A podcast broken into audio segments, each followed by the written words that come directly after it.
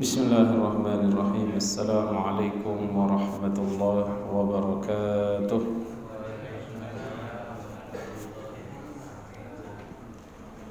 إن الحمد لله نحمده ونستعينه ونستغفره ونعوذ بالله من شرور أنفسنا ومن سيئات أعمالنا من يهده الله فلا مضل له ومن يضلله فلا هادي له أشهد أن لا إله إلا الله وأشهد أن محمدا عبده ورسوله. لا نبي بعده. اللهم صل وسلم وبارك وكرم على حبيبنا وشفيئنا وقرة أعيننا محمد وعلى آله وصحبه وسلم تسليما كثيرا. أما بعد نود التألم والتعليم والإفادة والاستفادة والنفع والانتفاع لله تعالى رب اشرح لي صدري ويسر لي أمري واحلل عقدة من لساني يفقه قولي آمين يا رب العالمين Ikhwatul iman jamaah sekalian Alhamdulillah bersyukur kita kepada Allah Subhanahu wa taala pada malam hari ini diberikan oleh Allah kemudahan untuk senantiasa bisa hadir di majelis ilmu bisa duduk di masjid yang mulia ini kita berharap kehadiran kita di sini benar-benar mendapatkan ridhonya Allah Subhanahu wa taala. Apalagi kita niat i'tikaf di masjid yang mulia ini nawaitul i'tikaf fi hadzal masjid limuddati iqamati fihi lillahi ta'ala. Dan niat, niat kita juga mencari ilmu mencari ilmu yang manfaat yang berurusan dan berkaitan dengan bab salat. Hadis yang akan kita baca ini sangat panjang hadis yang berkaitan dengan bagaimana seseorang bisa menggantikan posisi imam pada saat itu tentunya imam yang senantiasa memimpin solat di Madinah Al Munawwarah adalah Rasulullah Muhammad sallallahu alaihi wasallam. Maka sebenarnya kalau seorang muslim mau menjadi pemimpin dalam bernegara, dalam masyarakat, dalam apa pun itu, setidaknya dia layak menjadi imam solat. Berarti ketika dia ini layak menjadi imam solat, ya, maka dia setidaknya sudah belajar bagaimana membaca Al-Fatihah dengan baik, bagaimana fikih solat yang dia pelajari dan seterusnya sehingga dia benar-benar layak menjadi imam, pemimpin baik itu dalam memimpin negara, memimpin masyarakat, memimpin keluarga dan juga memimpin dalam agama yaitu imam dalam salat kita. Maka kata lima jemaah sekalian tidak mudah sahabat itu menggantikan Nabi pada urusan solat menjadi imam itu. Maka sesungguhnya seorang imam dalam solat itu memang adalah orang yang terpilih, tidak asal maju, tidak asal dorong, tidak asal ya tidak asal-asalan. Karena memang pemimpin itu pilihan dan pemimpin itulah yang akan menentukan nasib para makmumnya, para orang-orang yang dipimpinnya. Hadis yang diriwayatkan dari Aisyah radhiyallahu anha an Ubaidillah bin Abdullah bin Utbah قال دخلت على عائشة فقلت ألا تحدثيني عن مرض رسول الله صلى الله عليه وسلم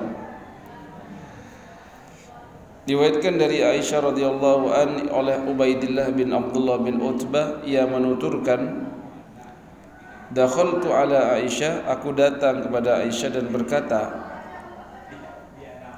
Ala tuhaddithini Maukah engkau menceritakan kepadaku an maradi Rasulullah sallallahu alaihi wasallam tentang bagaimana sakitnya Nabi sallallahu alaihi wasallam. Qalat lalu Aisyah berkata, "Bala." Ya, naik baik maksudnya begitu. Thaqulan Nabi sallallahu alaihi wasallam. Nabi pernah mengalami sakit yang parah. Faqala pada waktu itu Nabi bersabda, "Asallan nas, apakah para orang-orang manusia atau orang-orang di situ sudah sholat?" Ya. Kulna la. Kita berkata, kami berkata belum Nabi. Hum yantadhirunak mereka itu orang-orang belum sholat karena menunggunya menunggu panjenengan. Mereka ini menunggu kehadiran panjenengan sebagai imam. Jadi biasanya Pak, seharusnya imam itu ditunggu. Misalkan imam itu ada kepentingan, ya, apalagi itu memang imam yang benar-benar muktabar, imam, yang benar-benar diperhitungkan di situ dan yang lain tidak seperti itu, gitu loh. Maka sebaiknya ditunggu. Maka ketika Nabi bertanya, "Asallan nas?" Apakah orang-orang sudah sholat? Kami berkata, "Qulna la." Tidak ya Nabi, hum yantadhirunak, mereka menunggumu. Qala lalu Nabi bersabda, "Dha'u li ma'an fil mikhdab." Kata Nabi, "Dha'u siapkanlah untukku air fil mikhdab dalam bejana qalat lalu Aisyah istri beliau Ummul Mukminin yang menceritakan tentang sakitnya Nabi ini berkata fa'alna kami melakukan apa yang dimintakan oleh Nabi. Faqa'ada faghtasal lalu Nabi itu dia duduk lalu dia mandi. Faghtasal Thumma dhahaba liyanu'a fa'umiya alaih. Lalu dia ini berupaya untuk bangkit. Fa'umiya alaih namun dia ini pingsan. Ini Pak bukti bahwasannya perjuangan Nabi ini tidak mudah meninggalkan sholat itu. Nanti kalau kita lihat dalam udur apa saja a'dzar udur-udur apa yang boleh menjadikan orang itu tidak ke masjid dalam sholat berjamaah? Satu di antara adalah sakit. Bukan malas gitu. Apalagi nggak mood. Nah, kok nggak nang masjid mas? Nggak mood nih. Ini gitu. Ini bukan udur kalau sakit sakit yang dirasakan ketika dia maksa harus ke masjid bertambah parah sakitnya maka ini bagian dari udur min a'dharis salat al-jum'ah wal jamaah. Salat Jumat atau salat jamaah. Dhaba liyanu'a fa umi alaihi thumma afaqa. Faqala. Lalu ketika itu Nabi ketika ingin bangkit kemudian beliau pingsan lalu Nabi ini tersadar thumma afaqa ini tersadar lalu beliau faqala sallallahu alaihi wasallam lalu dia berkata bersabda asallan nas apakah orang-orang sudah sholat? Kulna. Kami pun berkata, la. Tidak Nabi. Hum yantadhirunaka ya Rasulullah. Tetapi mereka ini tetap menunggumu ya Rasul. Akhirnya Nabi berkata lagi, Qala du'uli letakkan untukku ma'an air fil mikhdab dalam bencana. Bejana. Ya. Qalat faqa'ada faghtasal. Lalu dia duduk, kemudian dia membasuh. Kalau di sini diartikan mandi. Beliau membasuh. Thumma dhahaba liyanu'ah. Lalu dia pun kembali bangkit. Fa'umiya alaih. Lalu beliau pun pingsan lagi. Ini menunjukkan apa? Parahnya sakit beliau. Sadar pingsan, sadar pingsan. Thumma afaqa lalu dia sadar lagi, beliau sadar lagi. Faqala lalu dia pun berkata, ini berapa kali itu Pak ya? Asallan nas, apakah manusia para orang-orang yang tadi itu sudah sholat? Kulna la kami pun berkata la tidak ya Rasul hum yantazirunaka ya Rasulullah mereka itu masih menunggumu ya Rasul.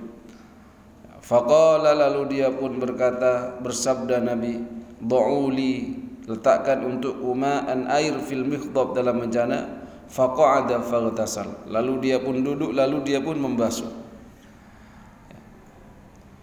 Thumma dhahaba liyanu Lalu dia pun berusaha bangkit kembali fa'ughmiya alaih. Lalu dia pun pingsan lagi Pak. Ini perjuangan yang cukup luar biasa dari Rasulullah SAW. Thumma afaqa. Kemudian dia tersadar. Faqala asallan nas masih bertanya lagi apakah manusia sudah sholat para orang-orang sudah salat? Fakulna lalu kami berkata hum la tidak ya nabi. Hum yantazirunaka ya rasulullah mereka itu menunggumu ya rasul. Wan nasu uqufun fil masjid yantaziruna an-nabiy sallallahu alaihi wasallam li salatil isya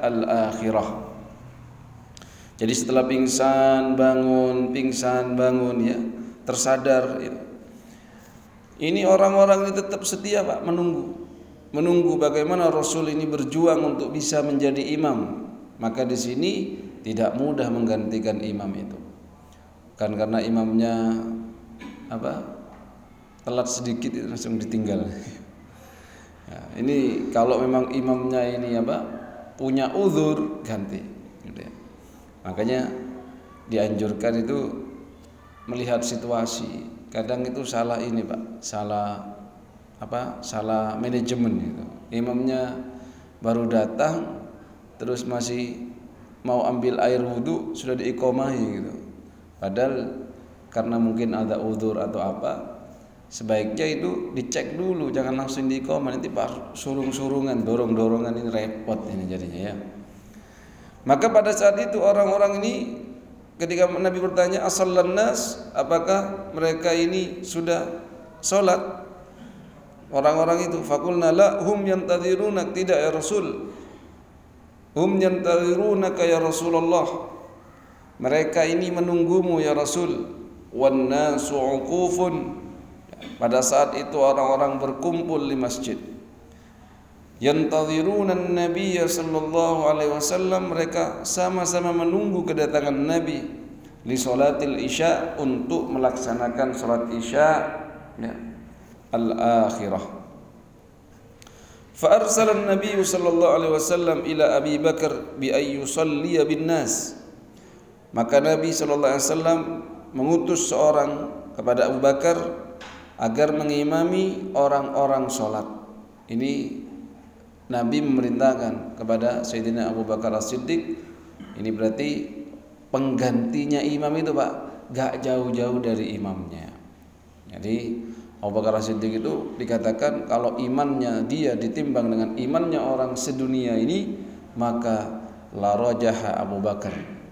Itu akan unggul keimanannya Abu Bakar ini lebih berat dari orang-orang sedunia ini Pak jadi jangan mengganti itu lalu domplang gitu ya. Yang pertama sefase Imam Sudes yang gantikan langsung gak jelas itu. Kaget itu. Secara kefakihan, secara uh, bacaan, secara semuanya itu seharusnya begitu. Ikhwatul iman jemaah sekalian, fa'atahu ar-rasul. Faqala fa'atahu ar-rasul. Faqala inna Rasulullah sallallahu alaihi wasallam ya'muruka an tusalliya bin nas pada saat itu ketika orang sudah berkumpul Nabi memerintahkan untuk menyampaikan mengutus seorang. Pada saat itu kan nggak zaman HP ya Pak ya. Ayo coba sampaikan ke Abu Bakar As-Siddiq ya kemudian suruh minta beliau untuk menggantikan aku untuk sholat menjadi imam bersama orang-orang yang sudah menunggu tersebut. Lalu utusan tersebut datang kepada Abu Bakar dan berkata, "Fa'atahu ar-rasul." Ar-rasul di sini bukan Rasulullah ya, itu utusan tadi. Orang yang diutus tadi. Faqala lalu dia berkata, "Inna Rasulullah sesungguhnya Rasulullah sallallahu alaihi wasallam ya'muruka memerintahkan kepada kamu pada engkau wahai Abu Bakar an tusalliya untuk salat bin nasi bersama para para orang-orang tersebut. Faqal Abu Bakar lalu Abu Bakar menjawab, wa kana rajulan raqiqan. Ya. Abu Bakar menjawab dan dia seorang yang lembut hatinya, Pak. Raqiq. Ya. ya Umar, salli bin nas. Dia itu merasa enggak pantas, Pak. Padahal sudah di, diperintahkan sama Nabi. Wahai Umar, katanya, salli bin nas. Kamu aja yang salat ngimami manusia. Faqala Umar, ini tawaduknya Pak, para sahabat Pak, saling tawaduk Pak ya. Lalu berkata lahu kepada dia Abu Bakar Umar yang berkata adalah Umar, anta ahqqu bidzalik. Kamu aja panjenengan anta kamu ahakku lebih berhak bidzalika untuk menjadi imam pengganti Nabi. Ya. Fasalla Abu Bakar maka salatlah Abu Bakar tilkal ayam di hari-hari itu yaitu ketika Nabi itu sakit, Pak. Ini satu kalau kita mau belajar fikih salat tidak mudah menggantikan seorang imam itu ya kecuali memang imam tersebut adalah punya uzur yaitu sakit gitu. atau uzur yang lain yang memang tidak bisa di di di apa dilazimkan dia untuk bisa hadir. Kemudian kita bisa belajar dari hadis ini Pak adab ya. Bagaimana orang itu tawaduknya luar biasa. Sekelas Abu Bakar As-Siddiq ya, sekelas Abu Bakar As-Siddiq ini sudah dikasih perintah Nabi untuk menggantikan beliau, dia masih memberikan peluang kepada Umar bin Khattab yang dia ini dianggap juga imannya dahsyat gitu. Kefakihannya juga dahsyat. Monggo sampean aja. Itu pun Umar bin Khattab juga tawaduknya luar biasa. Peter kadang sekarang ini pak sudah bacaannya kacau gitu. Pede gitu. Pedean ya walaupun ada yang lain yang dianggap lebih pas itu sedek ya sing macam aku ya wes. Nah itu tuh kurang pas kita itu bukannya mau meremehkan tidak. Terkadang semangat itu semangat saja dalam beragama itu nggak cukup bapak ya. Jadi kalau saya jadi penasehat takmir itu saya katakan jangan. Masa ada yang hafid 30 juz yang mungkin keislamannya lebih baik suruh jadi cadangan gitu. Terus yang just juz yang maju kurang pas gitu loh. Kita ini menghormati para guru-guru kita, para ulama kita, para qori kita, para hafid kita ya yang sudah berjuang mewakafkan dirinya untuk menghafal Al-Quran dan juga belajar agama. Makanya seorang imam itu harusnya faham tentang fikih sholat. Kalau sama-sama faham tentang fikih sholat, maka nanti yang paling banyak hafalannya, yang paling bagus bacaannya. Itu pertimbangan. Thumma lalu inna nabiyya sallallahu alaihi wasallam wajada min nafsihi khiffatan fa kharaja bainar rajulain pada saat itu Nabi merasa agak baikan. Jadi beliau ini keluar fakharaja baina rajulain dipapah oleh kedua orang, oleh dua orang. Ya. Jadi ini Pak petunjuk ya bahwa Nabi ini benar-benar berusaha betul untuk tidak ketinggalan sholat di masjid berjamaah itu Pak. Ahaduhuma satu di antara orang yang memapah ini kalau panjenengan cerita di siro baca di siro ini bagian akhir-akhir Nabi ketika beliau ini sudah uh, sepuh hampir mendekati ajalnya beliau makanya ini sangat menyedihkan pada saat itu satu di antara orang yang memapah Nabi itu adalah Abbas pada saat itu sholat duhur di sholat duhur jadi kan ketika tadi waktu sholat isya tadi ya Nabi sudah mewakilkan memerintahkan untuk digantikan oleh Abu Bakar As-Siddiq. Ya. Pada saat yang ini kemudian ini saat itu sholat duhur. Ketika saat itu juga Abu Bakar menjadi imam Nabi merasa sudah mulai sembuh agak baikan gitu. Cuman belum fit 100% sampai dipapa oleh dua orang. Ini ghirahnya seorang mukmin. Ketika dia ini lama tidak ke masjid, apalagi hatinya sudah nyantol di masjid, ini rasanya berat, Pak. Apalagi rumahnya itu dekat dengan masjid. Makanya kalau ada hadis la salata li jaril masjid illa fil masjid. Tidak ada salat seorang itu sah ada yang mengatakan tidak sempurna salatnya seorang yang bertetangga dengan masjid kecuali di masjid. Jadi kalau laki-laki itu usahakan di masjid. Maka di sini khawatir iman waktu itu ketika Nabi sudah agak bagian pada saat itu sholat duhur dipapah oleh dua orang laki-laki satu di antaranya Abbas waktu itu mau sholat duhur wa Abu Bakar yusalli bin nas sedangkan Abu Bakar As-Siddiq yang menjadi imam bersama para jamaah di sholat duhur pada saat itu falamma ra'ahu Abu Bakar Ketika Abu Bakar ini menjadi imam, melihat Nabi datang, dhahaba liyata'akhkhar. Abu Bakar ini hendak beranjak mundur, Pak. Ini adabnya Abu Bakar nih, Pak. Bagaimana beliau memuliakan Rasulullah sallallahu alaihi wasallam. Kemudian Nabi memberikan isyarat fa'auma ilaihi Nabi sallallahu alaihi wasallam bi alla yata'akhkhar. Jangan mundur. Nabi kasih isyarat lanjutkan istilah. Maju maju gitu. Qala bersabda pada saat itu ketika melihat Nabi kan dia mau mundur gitu, tapi sama Nabi gak boleh. Lalu beliau bersabda, beliau berkata, Ajlisani ila jambi kata beliau. Dudukkan aku di samping Abu Bakar. Kan tadi dua orang yang memapa itu. Makanya perintahnya di sini ajlisani gitu ya. Fa ajlasahu ila jambi Abi Bakar lalu kedua orang tersebut yang memapah Nabi itu mendudukkan beliau di samping Abi Bakar As-Siddiq. Qala faja'ala Abu Bakrin yusalli wa huwa ya'tammu bi salatin Nabi sallallahu alaihi wasallam. Pada saat itu kepada liman Abu Bakar mengikuti sholat Nabi sallallahu alaihi wasallam sedangkan orang-orang mengikuti sholat Abu Bakar. Jadi Abu Bakar ini sholat wahwa ya'tamu bi sholatin Nabi. Dia itu mengikuti sholat Nabi. Wan nas sedangkan manusia kalau atofnya ke ya'tamu berarti ya'tamu bi sholati Abi Bakar. Manusia ini karena tahunya adalah imamnya adalah Abu Bakar.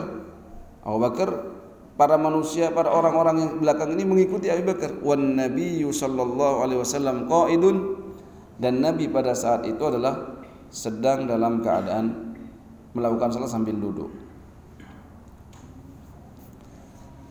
Qala Ubaidul qala Ubaidullah Ubaidillah ya. Qala Ubaid Berkatalah Abdul Ubaidillah Qala Ubaidillah berkatalah Ubaidillah Fadakhaltu ala Abdullah bin Abbas. Lalu aku kemudian aku datang kepada Abdullah bin Abbas. Abdullah bin Abbas ini sepupunya Nabi ya. Abbas ini kan pamannya Nabi. Fakultu lahu lalu aku berkata kepada dia, "Ala a'ridu 'alaika ma haddathatni Aisyah an maradin Nabi sallallahu alaihi wasallam Ketika itu aku berkata kepadanya, "Maukah aku ceritakan kepadamu apa yang telah Aisyah ceritakan kepadaku mengenai sakitnya Nabi sallallahu alaihi wasallam?" Abdullah bin Abbas berkata, lalu Abdullah bin Abbas ini terkenal dengan apa? Semangatnya mencari ilmu, Pak. Qala hat ayo silahkan gitu fa'aradtu alaihi hadithaha fama angkara minhu syai'an jadi aku ceritakan apa yang sudah aku dengarkan dari Aisyah ini kata Ubaidillah ini. Lalu dia pun tidak mengingkari apa pun dari apa yang saya sampaikan. Ghairu annahu qal hanya saja Abdullah bin Abbas ini berkata asammat laka ar-rajul alladhi kana ma'al Abbas? Qultu la qala huwa Ali jadi luar biasa Pak. Jadi Abdullah bin Abbas itu eh, tahu juga ternyata tentang hadis ini gitu ya. Tapi beliau dari adabnya itu ketika kamu mau nggak tak ceritain hadis tak sampaikan hadis? gitu. Oh iya silahkan katanya. Jadi Ubaidillah itu ketika menyampaikan ya Abdullah bin Abbas ini diam Pak menyimak. Padahal beliau ini juga alim gitu. Dia faham dia. Tapi salah seorang yang alim itu Pak juga pandai mendengar Pak. Karena tidak semua orang pandai mendengar. Menjadi pendengar yang baik itu juga luar biasa. Tadi kan ceritanya dua orang laki-laki yang memapah Nabi itu Pak. Maka ketika setelah disampaikan apa yang diceritakan dikisahkan itu ya. Abdullah bin Abbas mengatakan asammat laka rajula? Apakah Aisyah ummul mukminin istri dari baginda Nabi sallallahu alaihi wasallam yang mengisahkan itu menyebutkan ya nama dari seorang laki-laki? Alladzi kana ma'al Abbas yang yang memopoh Nabi bersama Abbas. Qultu Ubaidillah berkata aku berkata kata la tidak. Maka Abdullah bin Abbas berkata qol huwa aliyu. Dia itu adalah Ali. Ali bin Abi Thalib mantunya Nabi sallallahu alaihi wasallam. Jadi panjenengan minta tolong sama mantu tuh anak Pak enggak apa-apa. Ya. jadi kalau bisa diambil dari kisah adabnya para sahabat antara satu dan yang lainnya dari kisah ini adalah apa? Walaupun Abdullah bin Abbas tahu tentang itu beliau masih mau mendengarkan apa yang disampaikan oleh Ubaidillah tentang kisahnya sakitnya Nabi Shallallahu Alaihi Wasallam. Kita beralih kepada hadis yang lain yang juga berkaitan dengan ini. Yang kaitannya kalau dalam sholat adalah ya, tadi itu udurnya seseorang untuk pergi ke masjid apa, gitulah. Atau ketika menggantikan imam. Hadis Aisyah yang lain, qalat lamma thaqulan Nabi sallallahu alaihi wasallam Ketika Nabi Shallallahu Alaihi Wasallam mengalami sakit yang parah, fashtadda waja'u. Maka kalau sakitnya nggak parah pak, usahakan ke masjid pak. Kalau cuman, do mas, kok gak ke masjid mas? Lorong, dek, lapo, panu, panu ya ke masjid. Ini salah pak. Atau cuman geringgingen gitu, ke masjid tetap. Ini Nabi tadi saja berapa kali tuh pingsan, ya, membasuh lagi, siap-siap bersuci. Pingsan lagi. Begitu berkali-kali itu masih ditunggu oleh para jamaah yang cukup setia itu kepada imamnya. Ya. dan dia pun ya, berusaha itu berkali-kali Pak. Menunjukkan saking parahnya nih. Maka ketika diriwayatkan oleh Aisyah radhiyallahu anha lamma thaqulan nabiyyu fashtadda waj'uhu kemudian bertambah parah sakitnya itu istadzana azwajahu ayyumarradha fi baiti maka Nabi ini Pak menunjukkan bagaimana sikap adilnya kepada istri-istrinya beliau ya.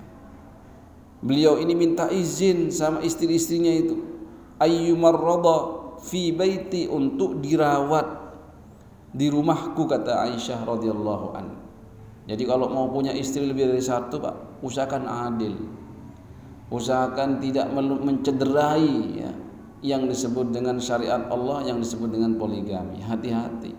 Kalau sampai poligami kemudian tidak adil kemudian membuat orang itu benci sama syariat Islam karena sekarang ini ada pak orang-orang perempuan yang apatis itu atau dia itu e, benci sama syarat poligami. Akhirnya pacaran sama orang non muslim ditarik dia murtad dia Kenapa? Bisa jadi dia itu Islamophobia syariat poligami karena melihat orang yang berpoligami kemudian gak adil gitu.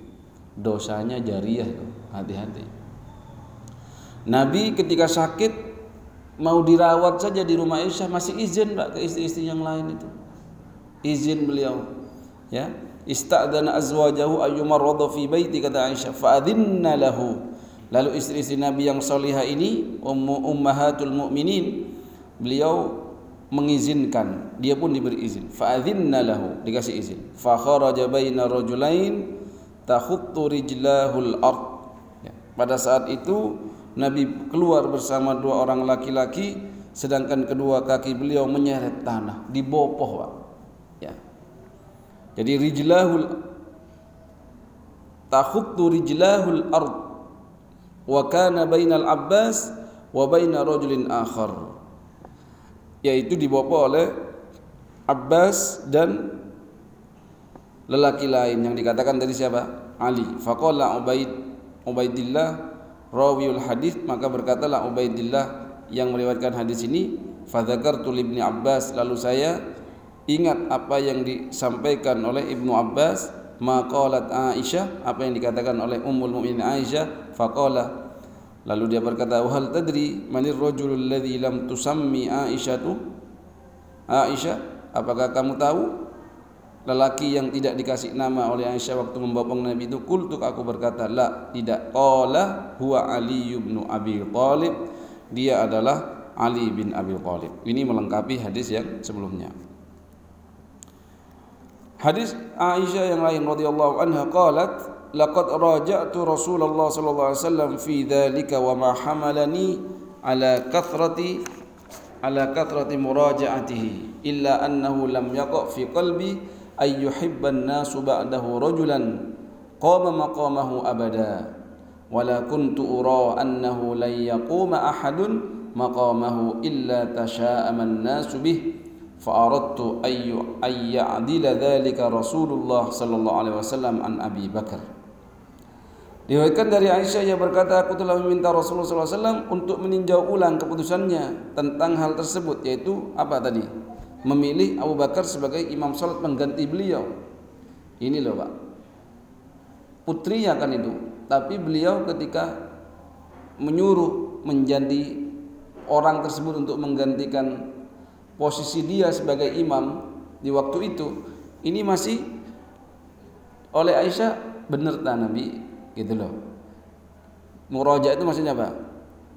Ditinjau ulang. Nabi benar tak ini? Apa yang lain saja gitu. Ini saking hati-hatinya pak.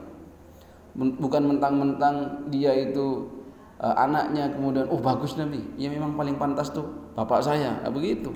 Ya. dan tidak ada yang mendorongku untuk banyak meminta beliau agar meninjau ulang keputusannya kecuali karena hatiku tidak yakin bahwa setelah wafat beliau orang-orang akan menyintai orang yang menggantikan tempatnya selamanya. Aku juga berpendapat kata Ummul Mukminin Aisyah radhiyallahu anha bahwa setiap orang yang menggantikan tempat beliau pastilah orang-orang akan merasa kecewa dengannya. Karena Rasul ini kan susah Pak dalam artian untuk menyamai beliau ini basyarun lakal basyar gitu maka aku ingin Rasul sallallahu alaihi wasallam merubah keputusannya memilih Abu Bakar. Jadi takut Siti Aisyah itu khawatir pak. Nanti kalau yang gantikan Abu Bakar orang mungkin ada yang kecewa, kok gak kayak Nabi gitu. Susah memang mau kayak Nabi pak. Ya. Itu sekelas Abu Bakar, Siti Aisyah masih khawatir gitu. Apalagi sekelas yang lain gitu. Baik, kita lanjutkan. Ini panjang-panjang hadisnya Pak ya. Apa-apa. Namanya juga ngaji hadis gitu ya.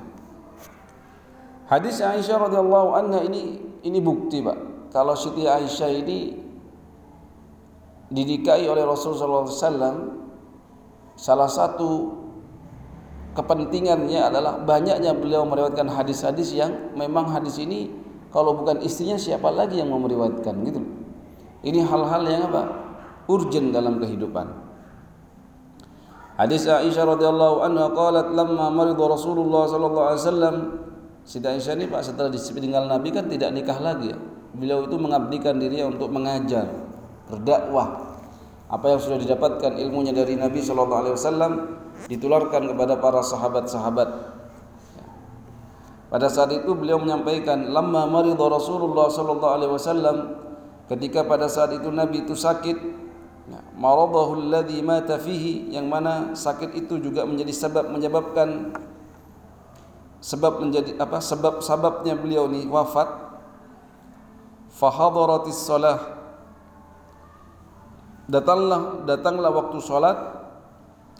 Faudzina faudzin itu maksudnya adzan pun dikumandangkan di situ. Faqala lalu dia berkata jadi kalau dari sini Pak bisa diambil isyarat bahwa memang orang kalau sudah sakit-sakitan itu kenapa disuruh banyak istighfar? Mungkin itu tanda gitu. Allah ngasih sinyal gitu. Waktunya itu nggak lama lagi gitu. Apalagi sudah makin parah makin parah. Jadi orang kalau sakit masih maksiat aja itu nggak mengindahkan tanda-tanda itu. Orang kalau bilang kok gak dikasih tanda-tanda mati ya? Lu banyak. tanda-tanda mati, kulit kita yang sudah keriput, kemudian rambut kita yang sudah beruban, itu semua tanda. Maka kita kita itu berikan tanda, mari kita jangan menafikan sinyal-sinyal itu gitu loh.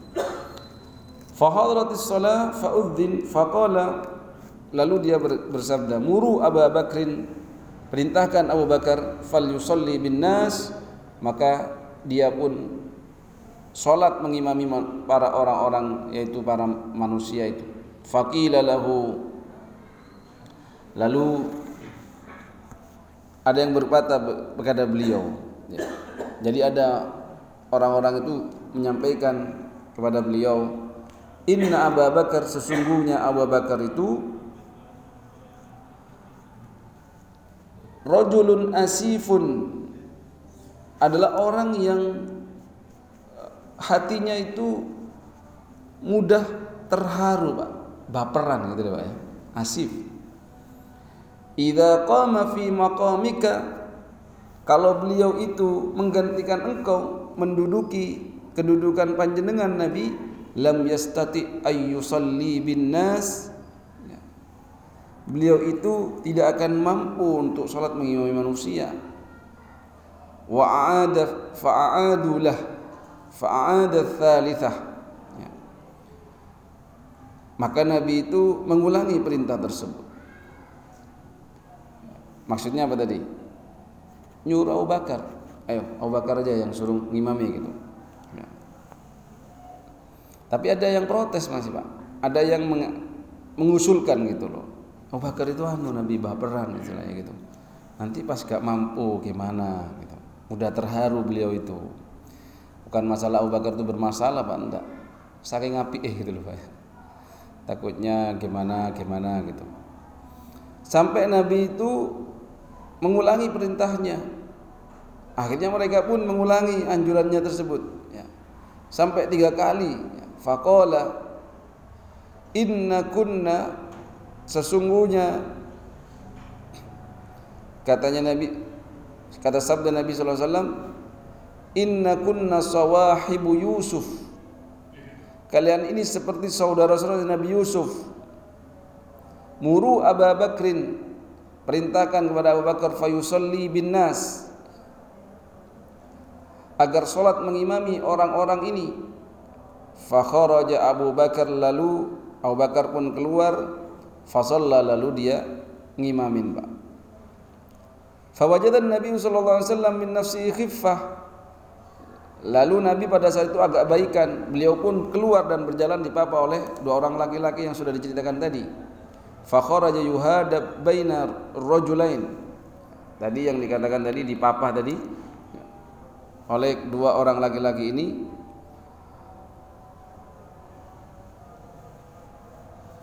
Ka'anni anduru rijlaihi takhuttanil arda minal wajah Kata Aisyah itu, ya, aku melihat Nabi itu apa? Melihat bagaimana kakinya itu, Pak, ketika menyeret tanah itu karena itu sakit, Pak. Takhuttanil arda minal wajah fa arada Abu Bakar ayyata'akhkhar. Lalu ketika dia tahu Nabi datang Abu Bakar As-Siddiq yang menjadi imam tadi itu mau mundur gitu. Mau mundur Fa'auma ilaihi Nabi sallallahu alaihi wasallam an makanak kata. Kamu tetap aja, jangan mundur, jangan mundur. Gitu. Udah lanjut istilahnya gitu ya. Ketika mau mundur Nabi ngasih isyarat, tetaplah di tempat an makanak. Ya. Thumma utiya bihi hatta jalasa ila jambihi fakana an-nabiyyu sallallahu alaihi wasallam yusalli wa Abu Bakar yusalli bi salatihi wan nasu yusalluna bi salati Abi Bakar. Ini yang sebut tadi ya. Hadis yang berkaitan dengan mirip yang tadi tadi, yang sebelumnya sudah kita bahas bersama. Pada saat itu Nabi sholat ketika di papa itu duduk didudukkan di sampingnya Abu Bakar kemudian Nabi SAW sholat dan Abu Bakar sholat dengan mengikuti sholat Nabi sedangkan orang-orang yang sholat pada saat itu mengikuti sholatnya Abu Bakar As-Siddiq Kira sudah masuk isya ya. Hadis-hadisnya luar biasa, masih banyak Pak. Semoga kita lebih tahu dari sini ini bagaimana pentingnya sholat jamaah. Ya. Dari sini kita sudah paham, oh sholat jamaah itu nggak gampang ditinggalkan. Buktinya Nabi itu sakit, tetap dia berusaha untuk berjamaah. Bahkan bagaimana para sahabat itu menunggu beliau berkali-kali dan tidak maksudnya itu tidak sebentar nunggunya itu. Ini apa Pak? Menunjukkan pentingnya sholat berjamaah dan pentingnya posisi pemimpin, nggak sembarangan. Pak. Jangankan memimpin negara Indonesia yang seperti luar biasa seperti ini. Jadi pemimpin sholat itu Pak, urusan akhirat jauh lebih penting dari urusan seperti itu. Kalau kita akhirat saja perhatikan, insya Allah dunia itu akan juga ngikut terhadap apa yang kita perhatikan tersebut. Maka dunia tempat kita menadang amal, menanam amal kita, pilih kita itu dalam urusan akhirat kita, dunia kita sesuai dengan doa kita. Rabbana atina fid dunya hasanah wa fil akhirati hasanah. Mau jadi pemimpin di keluarga, usahakan menjadi pemimpin yang berkualitas. Mau menjadi dalam masyarakat jadi pemimpin yang berkualitas. Dalam urusan bernegara juga jadi pemimpinlah yang berkualitas. Begitu juga dalam urusan akhirat, Pak. Kalau dunia akhirat itu keren, berarti dunianya harus begitu. Insya Allah begitu. Semoga kita diberikan oleh Allah pemimpin yang amanah, pemimpin yang bisa membawa kita kepada yang lebih baik dan pemimpin yang bisa membawa kita kepada بلدة طيبة رب غفور أمين. يا رب العالمين. والله تسير كرنا سبحانك اللهم وبحمدك أشهد أن لا إله إلا أنت أستغفرك ونتوب إليك. السلام عليكم ورحمة الله وبركاته.